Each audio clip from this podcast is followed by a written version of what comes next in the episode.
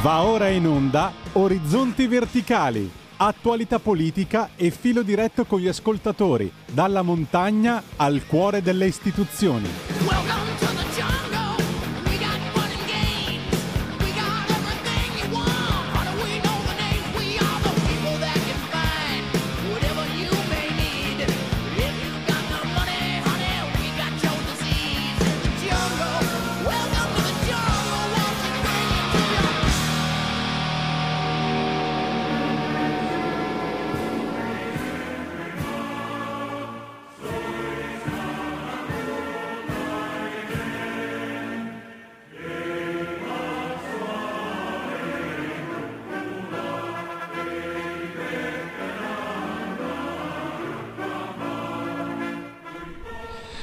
Siamo impazziti, eh.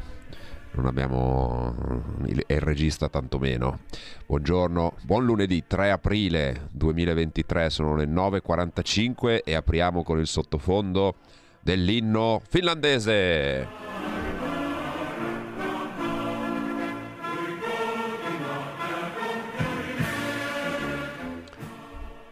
Ovviamente lo facciamo per celebrare l'ultimo campione del mondo di Formula 1 della Ferrari che si chiama Kimi Raikkonen e che rimarrà l'ultimo credo ancora per lungo tempo visto, visto come io non voglio più venire a parlare il lunedì mattina dopo il Gran Premio è una cosa veramente eh, disdicevole. Zero punti anche questo fine settimana veniamo via dal continente asiatico con eh, un bel eh, asiatico e oceanico in questo caso con un bel, eh, un bel palmarès eh, due ritiri per Leclerc zero punti per Sainz una macchina che non va avanti in manco a spingerla quarta forza del mondiale. Che disastro che disastro. E sicuramente sto ancora aspettando le dichiarazioni di Vasseur che ci dicano dobbiamo capire e poi mi- un giorno mi spiegheranno perché hanno cacciato il povero Binotto e non hanno cacciato invece eh, la dirigenza, tutto il consiglio d'amministrazione a partire dal dottor Vigna.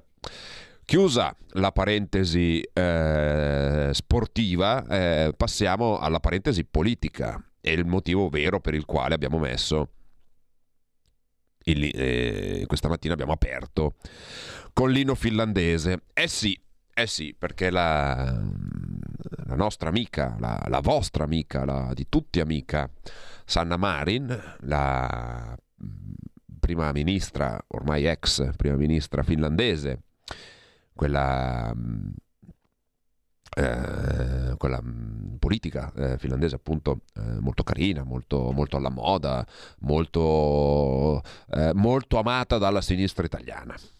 L'idolo della sinistra italiana, l'idolo del femminismo italiano, l'idolo di tutti coloro che la pensano nella maniera giusta e non voi che la pensate nella maniera sbagliata. Perché brava, bella, intelligente, balla, si diverte, eh, eppure, eppure, io stamattina stavo sentendo dei commenti alla tv eh, quasi luttuosi perché non si spiegano perché la brava, bella, intelligente, ballerina, simpatica, che piace alla gente che piace, Sanna Marin, eh, non abbia vinto casualmente le elezioni. Eh, ci sono i commentatori del nostro paese che non si stanno dando pace, non riescono a capire il perché la Finlandia abbia sia appena diventato il mio stato preferito dopo aver eh, vabbè, battuto Sanna Marin alle, alle elezioni, e vabbè, questo ci, ci può stare, ma soprattutto uno Stato che diciamo sull'ambientalismo, sul, eh, sulla difesa dell'ambiente, eccetera, ha una certa consistenza, ha asfaltato il partito dei Verdi. Il partito dei Verdi praticamente in Finlandia non esiste praticamente più. A dimostrazione di cosa? Che probabilmente la gente si è rotta i coglioni di tanta retorica, di tante balle, che però costano e vanno a ricadere sulla pelle della povera gente. E quindi se il buongiorno si vede dal mattino e un mese fa ci sono stati gli allevatori in Olanda, oggi c'è la Finlandia.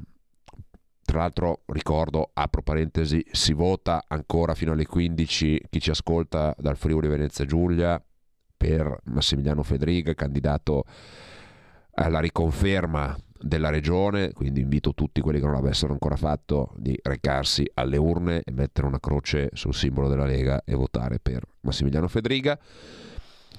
Si vota anche in alcuni comuni, si vota a Udine per esempio, però circoscritto comunque all'area eh, regionale del, del Friuli, Venezia e Giulia. Quindi questo è eh, la- l'apertura con il quale ci siamo stamattina. Altra piccola argomento di discussione che teniamo per la seconda parte invece è lo straordinario risultato ottenuto da un altro sindaco di sinistra, paladino della nostra sinistra italiana che guarda sempre all'estero, la vera sinistra che vince, ottiene risultati, quella gagliarda, quella tosta.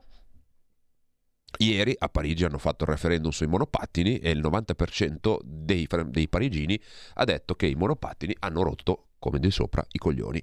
Ehm, e quindi è probabile che entro settembre a Parigi non ci saranno più i monopattini buttati in giro ad minchiam, come è uso fare nelle, ehm, nelle, eh, nelle, nelle altre mh, città che troviamo sistematicamente in giro. Questo è il menù della giornata 02 9294 72 22 346 642 7756 pronto?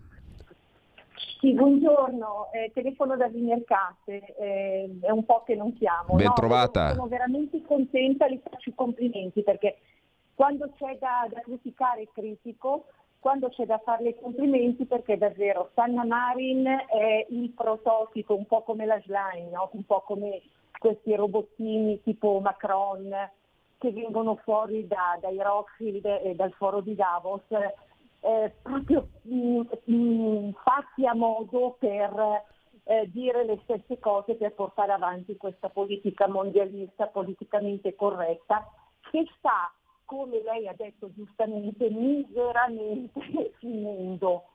E eh, il- lo pseudo arresto di Trump, ma questi sono veramente preoccupati, eh, sono preoccupatissimi perché sta gli sta crollando la, il, cioè la la- il dollaro che sta scomparendo da quasi eh, più di metà mondo, ci sono gli stati africani che si mettono con la Russia, si mettono con la Cina, con i BRICS, escludendo il dollaro, cioè questo, questo deep state, questi poteri forti anglosassoni americani che vogliono arrestare Trump perché ormai sono talmente alla canna del gas che non sanno più cosa fare perché sanno che l'anno prossimo lui tornerà eh, a tutti gli effetti eh, a governare l'America. E quindi le sue parole sul fatto che dopo un quarto d'ora il conflitto in Ucraina viene eh, spento perché lui ha detto che non lo farà proseguire, che questi veramente si attaccano alle prostitute, ai pagamenti delle prostitute perché sono questo sistema è alla canna del gas. Chiarissimo, chiarissimo. Eh, sì, eh, diciamo che ci sono eh, de- delle, mh, diciamo così, delle ripercussioni a livello globale. Eh, la Finlandia è passata a destra, tra l'altro con eh, un eccezionale risultato del partito dei nostri amici, del partito dei veri finlandesi che siede con noi al Parlamento europeo, che ha fatto un, un risultato eccezionale. Guardate, stamattina ascoltavo, eh, mh, se non ricordo male, era Rai News 24, dove c'era la rassegna stampa e c'era il giornalista che diceva eh, sì, eh, Senna Marin ha, ha- ha raccolto mh, più, più voti, ha più seggi rispetto a prima, quindi ha avuto un, un risultato personale importante. Insomma, è andato avanti 20 minuti a parlare di come comunque, poverina, non è stata capita dai suoi concittadini che non l'hanno votata e quindi mh, però lei è brava, è carina, è simpatica, è di sinistra, ma non l'hanno votata, non, non- non si capisce perché non l'abbiano votata. Ovviamente senza dire il fatto che ehm, in realtà eh, il partito di destra ha fatto il pieno dei voti, di centrodestra ha fatto il pieno dei voti e il partito invece quello un po' più a destra, il partito dei veri finlandesi, il partito dei, eh, diciamo così, dei brutti, sporchi, cattivi, ignoranti sovranisti, ha, eh, ha preso a sua volta più voti dei socialisti stessi. C'è sicuramente un problema ehm, di governabilità, questo lo diciamo perché è chiaro eh, che non ci nascondiamo dietro, dietro un dito dei fatti, però è altrettanto vero è altrettanto vero, ehm, è altrettanto vero che eh, c'è un, eh, un nuovo, un nuovo eh, assetto a livello europeo. E guardate, e guardate che questo sarà importante per quello che succederà l'anno prossimo con le prossime elezioni europee perché al netto di quello che uscirà per il Parlamento, il colore dei governi che andranno a costituire la nuova, costitu- la nuova ehm, la nuova commissione sarà fondamentale per stralciare tutte le politiche demenziali che l'Europa sta portando avanti, perché noi parliamo di casa, parliamo di auto, parliamo di carne sintetica, che sono i temi diciamo, che arrivano un po' di più alle, eh, diciamo, sono quelli un po' più veicolabili alle grandi masse, ma ci sono tutta una serie di altri problemi, eh, le direttive sulle plastiche monouso per eh, il packaging, dove ci sono aziende che hanno migliaia di dipendenti del nostro paese che sono terrorizzate perché sanno che se dovesse passare così com'è questa direttiva, questo regolamento, scusate, eh, potrebbe essere... Ehm, potrebbe essere sostanzialmente fallimentare, cioè portarli alla chiusura perché non hanno la capacità di, e la possibilità di poter, di poter eh, rivedere la loro produzione. Oppure, oppure, ehm, eh, oppure la direttiva eh, che è stata votata sui, sui cosiddetti F-gas, che sono ehm, quei gas che vengono utilizzati per eh, gli impianti di condizionamento e eh, le pompe di calore eh, che guarda caso nel nostro paese valgono mh, anche lì qualche migliaio di posti di lavoro e semplicemente perché qualcuno a Bruxelles ha deciso che non vanno più bene bisogna toglierli, eliminarli dal commercio e, ed è giusto che sia così. Oppure, peggio ancora, poi ovviamente c'è tutta la retorica, invece questo riguarda il Parlamento ed è per questo che servirà avere un Parlamento europeo di un certo tipo, di un certo colore dal prossimo anno in avanti, proprio perché proprio perché c'è un eh, bisogna evitare che si continui sarà un anno difficilissimo perché ci saranno tutti quelli che la mettono sul piano politico essendo uno, rimasto uno dei pochi parlamenti dove hanno una maggioranza consolidata a sinistra quindi tutte le battaglie che non riescono a fare negli stati membri le porteranno inevitabilmente a Bruxelles. Ne abbiamo visto un assaggio la settimana scorsa con eh, la roba sulla maternità surrogata, ma state tranquilli che poi ci saranno i migranti, poi ci sarà PNRR, ci sarà nel menu ci sarà un attacco alla settimana, ma adesso siamo in buona compagnia perché non c'è più solo l'Italia brutta, sporca e cattiva, ma c'è la Svezia, c'è la Finlandia. Eh, anche la Bulgaria dovrebbe aver virato in qualche modo più verso il centro barra centrodestra. Pronto? Pronto? Buongiorno, chi è da dove sì, chiama? Buongiorno, ciao, sono Massimiliano. Ascolta, eh, settimana scorsa, venerdì, avevo deciso, cioè ho cancellato dalla mia televisione la 7 perché ho assistito per pochissimo eh, a quella vergognosa trasmissione di propaganda live dove c'è quello lì che si fa chiamare Zorro, cioè Volpe, che è una cosa veramente vergognosa, però non posso dire di più perché quella lì è una televisione privata e non prende i soldi da noi, affari loro.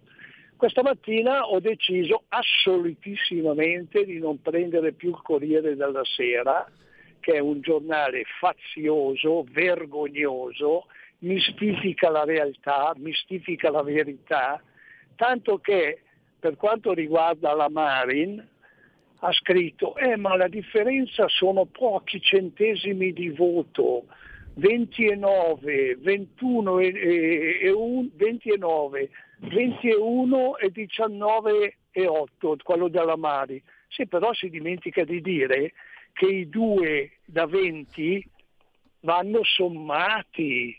Hai capito, Corriere eh, certo. della Sera? Vanno sommati perché sono due partiti di destra.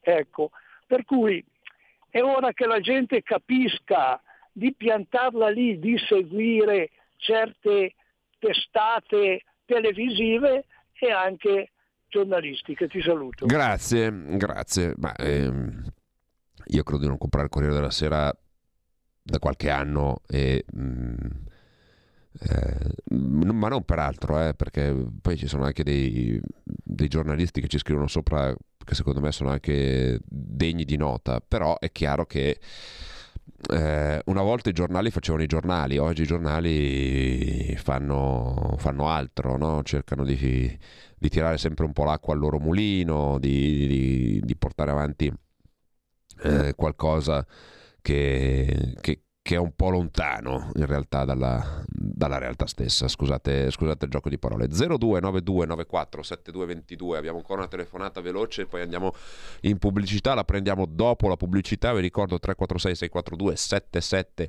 5-6 ehm, l'espressione fra l'innocente e il sorpreso eh, all'uro di intoccabilità perché fa parte dei giusti. Questa volta in Finlandia non ha funzionato era in vacanza a Padova mentre a Trieste si dibatteva a proposito di certi operai messi alla porta ma nessuno è andato a intervistarla.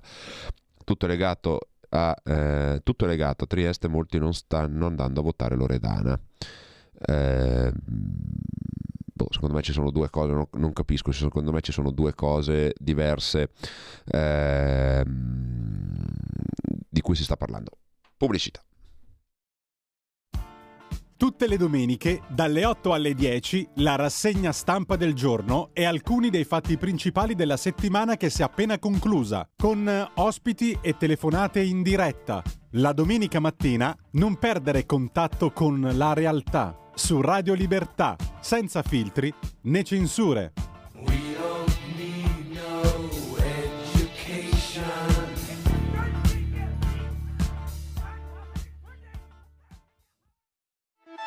Stai ascoltando Radio Libertà, la tua voce libera, senza filtri né censure, la tua radio.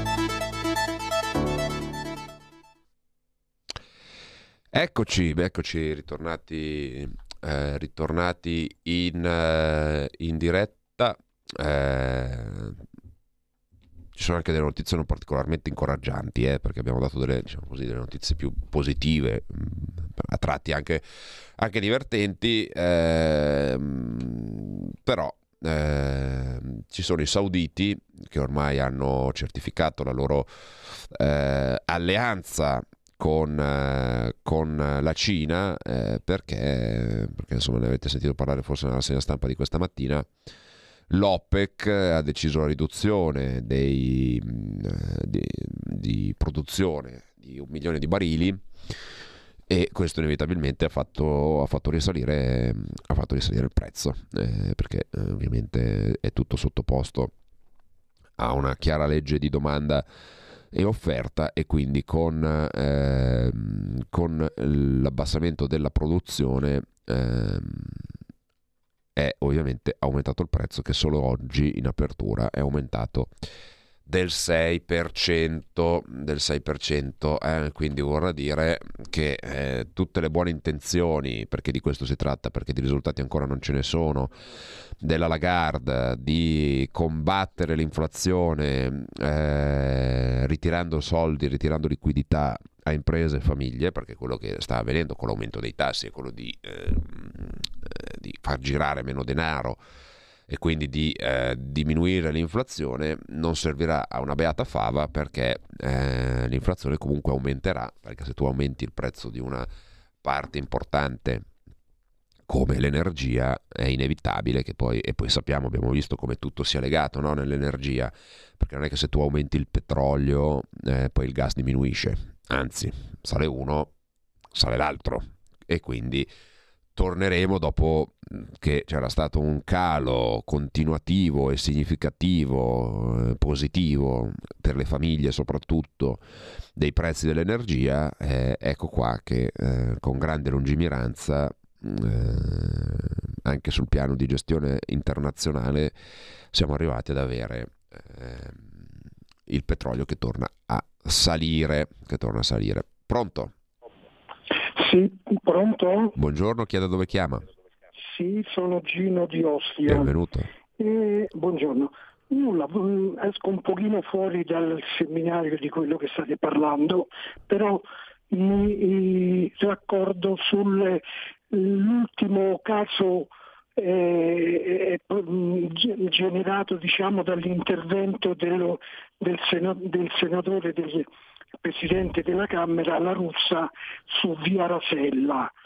Via Rasella i partigiani Gap che hanno fatto quell'attentato. Io sono sobbalzato dalla sedia nel leggere, in effetti poi ci ho pensato bene, quando ho visto un riferimento che questi gappisti hanno voluto fare per forza questo attentato, in quanto quelli che ne avrebbero pagato le conseguenze, i 30 i 335, nessuno di loro era comunista o gappista, erano tutti quanti oppositori di parte dei partigiani, cioè o del Partito d'Azione. Grazie, mi scusi, eh, la ringrazio, però eh, Radio, Radio Libertà Storia la facciamo un altro momento. Ha perfettamente ragione, non- non però non voglio entrare nel merito di una questione di cui non stiamo, non stiamo dibattendo e perché uno perché me- meriterebbe una disserzione più accurata e più attenta. Ehm, due perché appunto mh, non me ne vorrà l'ascoltatore ma stiamo parlando di tutt'altro Eh, e se apro il, il calderone anche delle dichiarazioni del Presidente del Senato eh, non, ne, non ne usciamo più Mm, Presidente del Senato che secondo me ehm, essendosi poi anche scusato per le parole che ha detto eh, forse ha un po' equivocato, eh, ha scivolato un po' su una buccia di banana eh, su, su questo tema. Quindi mh, eh, archiviata la pratica di, di Via Rasella e, e delle fosse ardeatine, eh, che sono pagine terribili della nostra storia, ma tali devono rimanere e, e lì devono rimanere. Abbiamo un futuro di cui occuparci eh, e a proposito di futuro, ehm, pare, pare che il signor Draghi si si stia risentendo del fatto che eh, qualcuno l'ha tirato per, per la giacchetta, soprattutto sulla questione del piano nazionale di ripresa e resilienza. No? Ne abbiamo parlato lungamente venerdì, c'era il tema eh, dei rallentamenti, c'è il tema della mancata messa a terra. E, insomma, pare che il presidente Draghi si stia un po', ehm, un po risentendo e abbia mh, avuto un colloquio con, eh, con il presidente Mattarella, un incontro venuto tra mercoledì, tra mercoledì e giovedì, ufficialmente senza un motivo preciso. L'ex presidente del Consiglio e capo di Stato non si vedevano di persona da un po' e hanno trovato tempo e modo di farlo in quelle ore. Le tensioni sul piano nazionale di ripresa e resilienza sono già esplose, da Bruxelles arrivano distinguo, dubbi e richieste di approfondimento sui progetti finanziati con le risorse europee, sullo sfondo ci sono i vuoti normativi che il centrodestra italiano si ostina a non voler riempire, sui balneari innanzitutto, ecco adesso mi viene va bene, eh, può essere una battaglia di retroguardia, di nicchia, però che mi si dica che il piano nazionale di ripresa e resilienza non viene erogato perché ci sono i balneari è chiaramente una minchiata galattica, perché ci sono altri mille motivi per cui il piano nazionale di ripresa e resilienza non viene portato a termine. E di uno di quello dei comuni ne abbiamo parlato lungamente lungamente nel, ehm, nella puntata di venerdì Ehm, così matura l'ultimatum dell'UE sulla terza tranche dei finanziamenti, quella che in teoria copre gli impegni del secondo semestre del 2022. Il governo di Giorgia Meloni si sente assediato, i ministri di Fratelli d'Italia reagiscono d'impulso accusando l'Europa di mostrare un volto più severo rispetto a quanto Palazzo Chigi sedeva a Draghi. Anche l'ex presidente della BCE finisce nel merino, la destra sovranista è in difficoltà, il clima però si intorbidisce, il commissario europeo dell'economia Gentiloni quotidianamente in contatto con Fitto e con Palazzo Chigi cerca di smussare il nervosismo dei suoi interlocutori. Anche lui di passaggio a Roma, eh, di passaggio a Roma sarebbe salito al Quirinale, più o meno nelle stesse ore in cui Mattarella riceve Draghi. Attorno a Meloni si fa largo l'idea di promuovere un'operazione verità. L'obiettivo è chiaro, dire come stanno le cose, individuare le colpe e sostenere che si tratta di un'eredità di precedenti governi. L'operazione parte ma trova un ostacolo. Draghi. L'ex premier non ci sta a fare da capo espiatorio per un negoziato con lui che si sta abitando in una frustrante scarica barile. Filtra il suo fastidio attraverso i collaboratori, fa sapere di aver lasciato tutto in ordine, il PNRR compreso al momento del passaggio di consegne lo scorso ottobre. Meloni capisce e lo cerca al telefono per giustificarsi ma anche per confessare il suo disagio di fronte al puntiglio europeo. A quel punto però la Premier è già consapevole che i toni vanno raffreddati il prima possibile. Questa è la stampa, eh? cioè, non è che sto leggendo questi sono i toni degli articoli della stampa, che per quanto mi riguarda eh, con il direttore Giannini è diventata peggio di Repubblica e del Corriere e de- di- di- del Fatto Quotidiano messi assieme. Cioè, Ormai eh, anche la stampa era un grande giornale, un grande quotidiano e ha fatto una fine miserabile. Pronto? Pronto? Buongiorno Alessandro, sono Gino, chiamo da Cremona. Ben trovato. Eh, bentornato, bentrovato anche a te. Ti volevo dire, io sento dei- da parte dei- del centrodestra, Lega, Forza d'Italia, Forza d'Italia, una positività su quello che, che sta succedendo. Non so, Salvini viene fuori contento lo che fanno dello ponte sullo stretto, quell'altro sull'autonomia fiscale, quell'altro qua. Però alla fine il mondo reale non è così, perché io per lavoro giro, giro tanta gente, frequento tanta gente e vedo che effettivamente c'è una, c'è una, una desolazione in giro della gente che è incazzata nera tra quello che ci costano questi arrivi che arrivano e non si fermano più, i barconi così. Gli stipendi non aumentano, le tasse non diminuiscono, la gente veramente vai a, vai a comprare quattro cose al supermercato, vedo, vedo la mia compagna che va a comprare, non ci stai dentro, alla fine mm, eh, non, è, non è il momento che, che ci rendano conto di fare un qualcosa di, di- di- di- reale, per, per tirare su il morale della gente, perché la gente, a me da- che fanno il ponte sullo stretto, te lo dico sinceramente, non può fregare un cazzo, te lo dico sinceramente. Chiarissimo, grazie. Però, chiaro, eh, non c'è mica solo il ponte sullo stretto. eh. Eh, vogliamo far ripartire un po' l'economia. eh, il ministro delle infrastrutture deve far fare le infrastrutture, perché fare le infrastrutture vuol dire far girare l'economia creando posti di lavoro.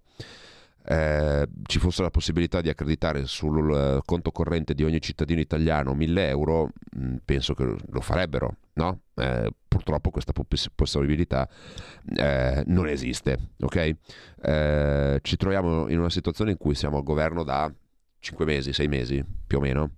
Ehm, abbiamo portato a casa e stiamo iniziando a fare una eh, abbiamo portato a casa l'aumento del- delle pensioni indicizzate eh, con un, un aumento che non era mai stato fatto fino ad oggi. Per esempio, mi vengono in mente le prime cose, eh, eh, che sicuramente non è sufficiente, eh, però serve a dare delle risposte. Abbiamo fatto una manovra finanziaria in un momento di totale crisi, eh, di cui tre quarti di questa manovra sono andati ai ceti medio-bassi per combattere il caro delle bollette, il caro energia. Oggi eh, le bollette costano la metà rispetto all'anno scorso, eh, cioè rispetto all'ultimo trimestre, scusate, l'ultimo trimestre, l'ultimo semestre, costano meno della metà e quindi è chiaro che quei soldi potranno essere destinati a fare altro.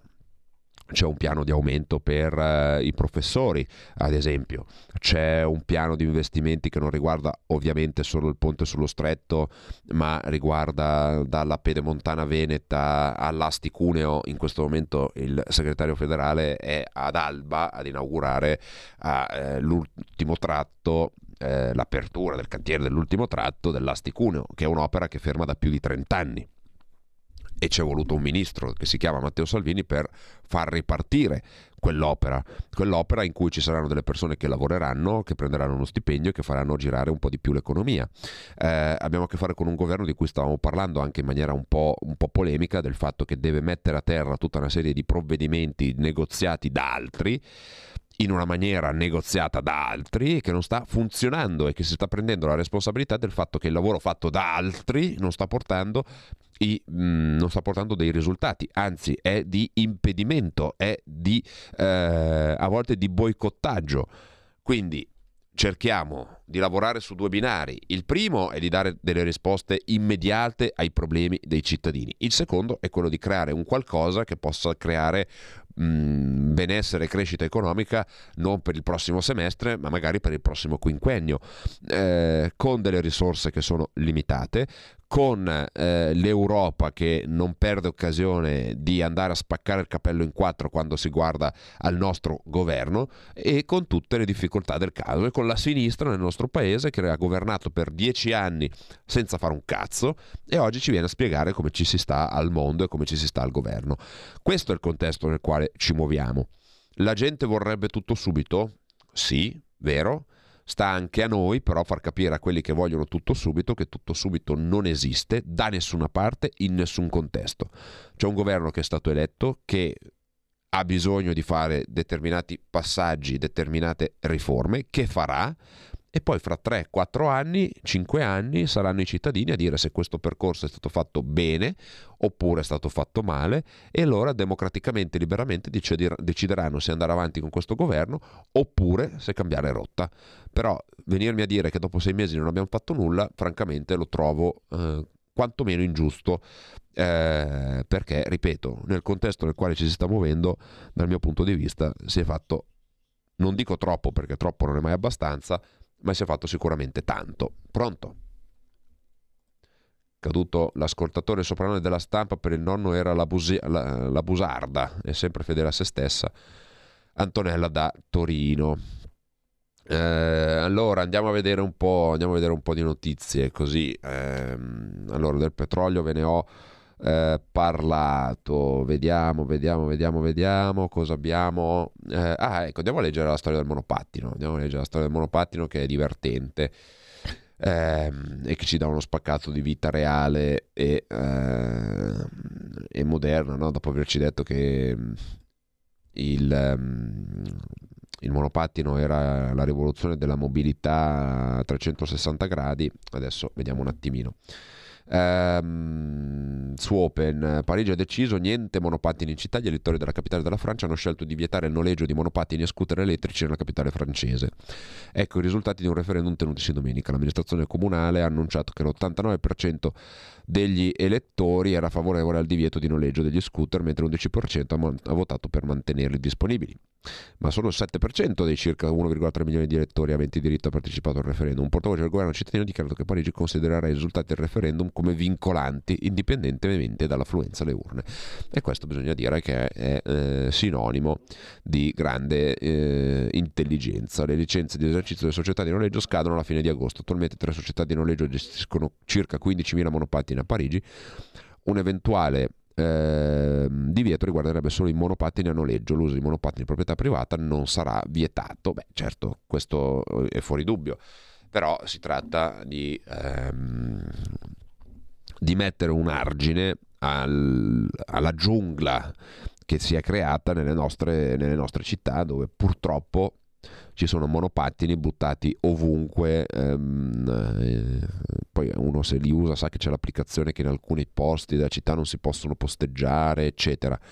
Però ciò non toglie che ehm, laddove ci sono creano inevitabilmente degrado. Lo dico proprio sinceramente perché mh, è anche colpa di chi li usa, eh, non è semplicemente colpa di chi li mette, perché chi li usa spesso e volentieri non, non ha l'educazione di, mh, di posteggiarli con, con intelligenza, con, con rispetto degli altri, rendendosi conto che se tu metti un monopattino di traverso su un marciapiede lì non ci passi più, però non è che, ripeto, questa non è colpa del gestore, è colpa del cittadino, però siccome ehm, se serve a mettere un freno a questo degrado, ben venga il divieto di noleggio to cure di, di questo servizio che eh, crea anche, diciamolo, un- un pericolo anche per la viabilità, perché insomma li vediamo sfrecciare in due, io ne ho visti un altro giorno, erano addirittura erano tre ragazzini su un monopattino che sfrecciavano a, a 20 e passa all'ora.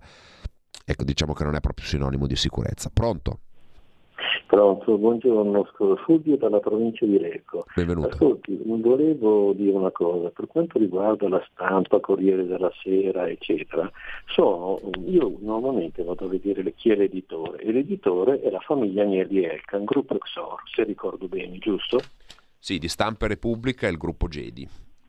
Ecco, Che fa parte eh, di quella roba lì. del domani editore è il- l'ingegnere De Benedetti che attualmente vive in Svizzera. Ora, io non credo che queste Sì, è che ha anche dato interesse. recentemente della demente al Presidente del Consiglio.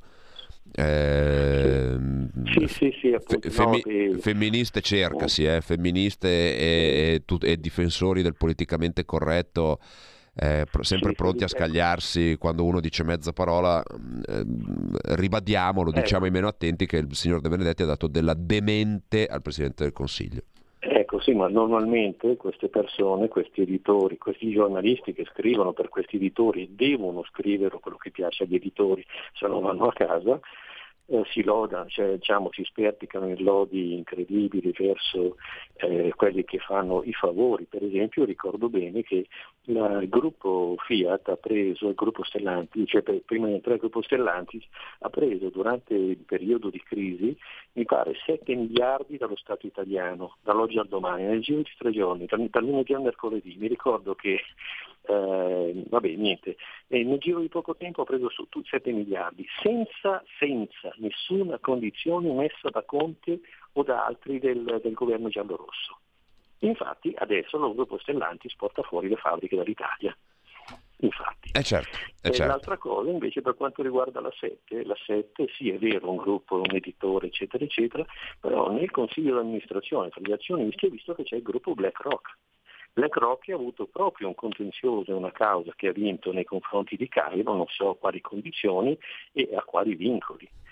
Ora il gruppo BlackRock è quella che fa i missili Javelin, quelli che uccidono, in, eh, aiutano a difendere ma uccidono in, eh, in Ucraina e è anche azionista della Pfizer. Chiarissimo, grazie. Beh, Sono, eh, so- sì, mh, fanno anche altro 7 milioni di cose, eh, perché il gruppo BlackRock è un fondo di investimento, quindi mettono i soldi un po' dappertutto. Eh, se fosse, fosse redditizia probabilmente metterebbero dei fondi anche su Radio Libertà. Eh.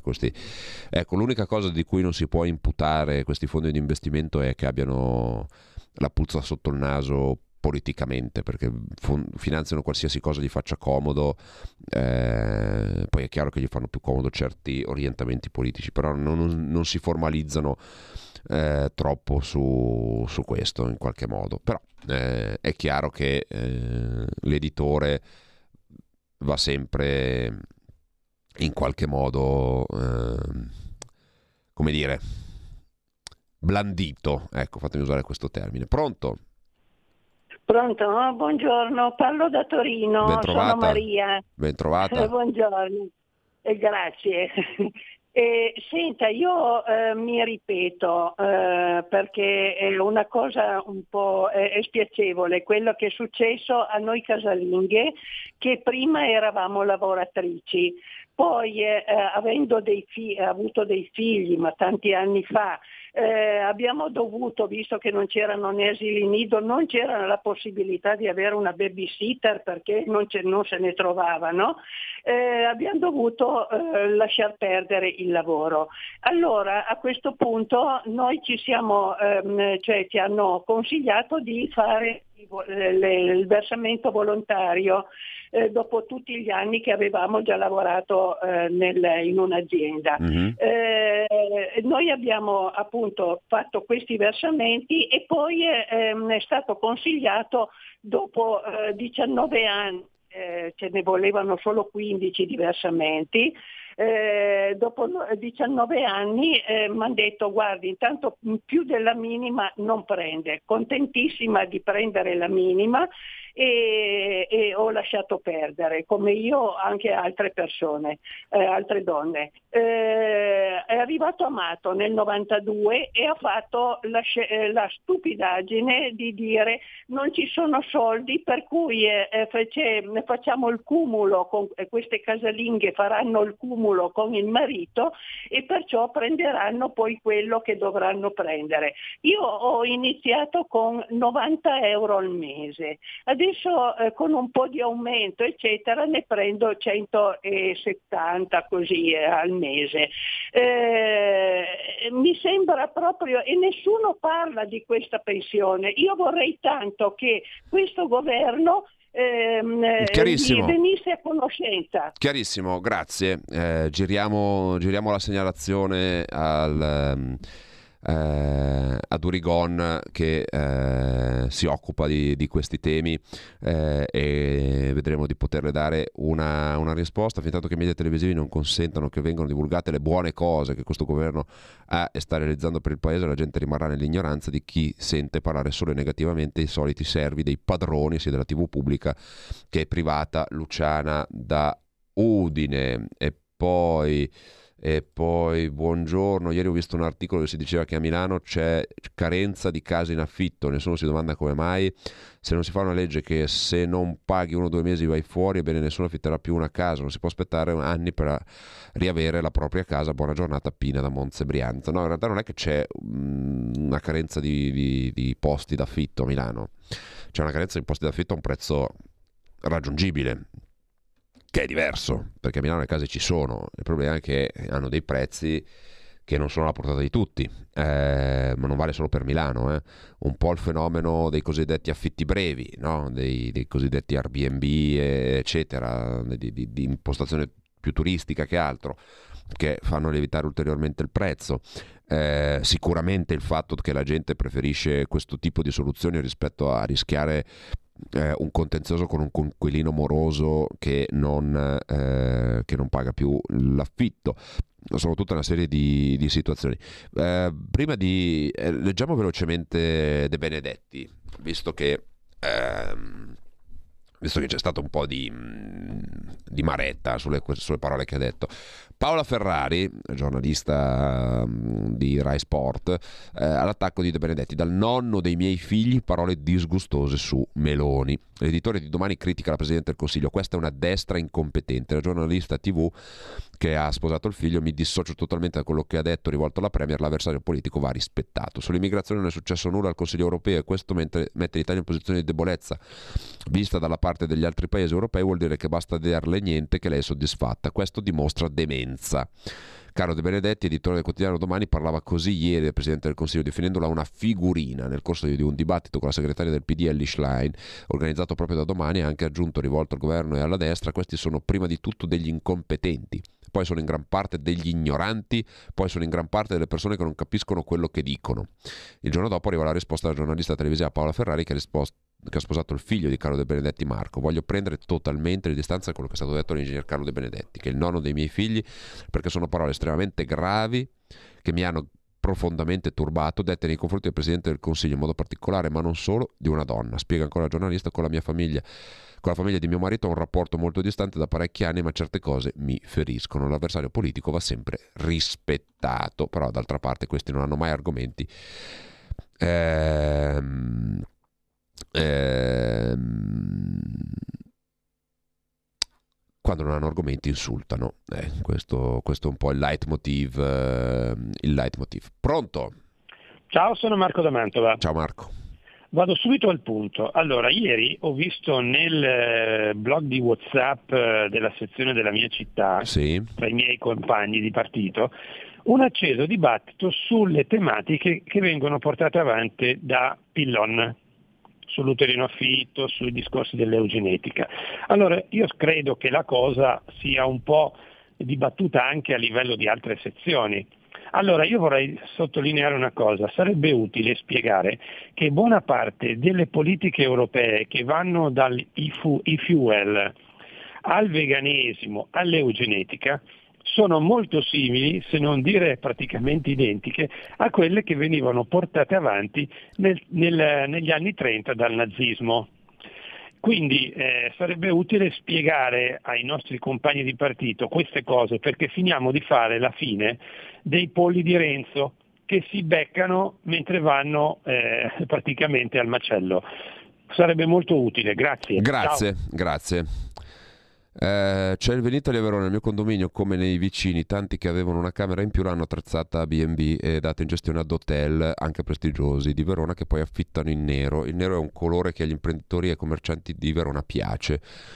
Tornando al Vinitali, questa notte dalle 2 alle 2 e mezza i turisti sono tornati ubriachi, marci, con grida, vomito in strada e tutto ciò che eh, fanno gli ubriachi e nessun controllo di forza dell'ordine anche se un'auto era a 100-150 metri a Piazza Bra. Mi chiedo, ma che gusto c'è a salire dal sud, si capiva dalla loro parlata, per venirsi a ubriacare al nord, per eh, disturbare noi che disgraziatamente ci troviamo in una città una volta tranquilla e vivibile, mentre con sti poveri turisti, poveri perché hanno quasi tutti il reddito di cittadinanza, ora dobbiamo noi anziani non poter uscire la sera per una passeggiatina perché abbiamo paura. Beh, immagino che la signora o il signore che non si firma non, non esca alle due di notte a fare la passeggiatina eh, e questo sia un problema. Il Vinitali eh, non è ovviamente... eh, ieri io sono stato al Vinitali, eh, c'erano forse non vorrei esagerare, ma ci saranno state almeno 40.000 persone ieri al Vinitali, forse di più. È chiaro che poi eh, qualcuno sulla massa sbraca, eh, non dovrebbe, ma sbraca. Però ricordo anche alla signora o al signore che ha scritto eh, che per le casse del comune di Verona il Vinitali comunque rimane tra diretto e indotto rimane l'evento, eh, l'evento dell'anno perché mh, appunto porta non solo tanta gente ma porta anche tanti soldi e per quattro giorni Verona è la capitale mondiale del vino dove i cosiddetti buyer e seller, cioè i compratori e i venditori si ritrovano per presentarsi, fare contratti, vendere e far girare l'economia, cosa di cui abbiamo sempre decisamente bisogno. E chiudiamo, chiudiamo qua, vi invito ad andare a vedere, si parla di Charles Michel sui, sui miei canali, abbiamo fatto un breve video per spiegare che il Presidente del Consiglio europeo non perde occasione per muoversi con un aereo privato, eh, l'ha usato anche per andare alla COP27 a Sharm el Sheikh a dire che voi brutti puzzoni che non cambiate la vostra macchina perché non avete i soldi siete degli affamatori di popolo perché inquinate la terra e lo ha fatto andando, andandoci appunto con un jet privato, ma non l'ha fatto solo in quell'occasione lì, l'ha fatto in altre, un'altra settantina di occasioni sulle 112 missioni che ha svolto da inizio mandato. Questo perché, come, come vado a dire nel video, ma vi invito ad andare a vederlo ed eventualmente a condividerlo, a Bruxelles vale sempre la legge del marchese del Grillo. Io so io e voi non siete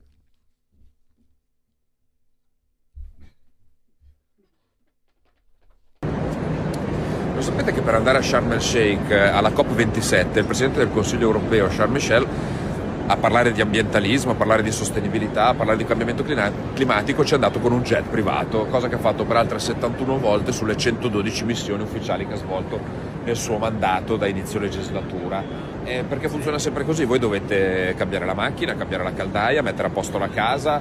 Eh, eccetera eccetera eccetera perché inquinate siete sostenibili loro, loro no perché vale tutto sotto la legge del io sono io e voi non siete un cazzo anche dal punto di vista ambientale ma funziona sempre così è il bello dell'Europa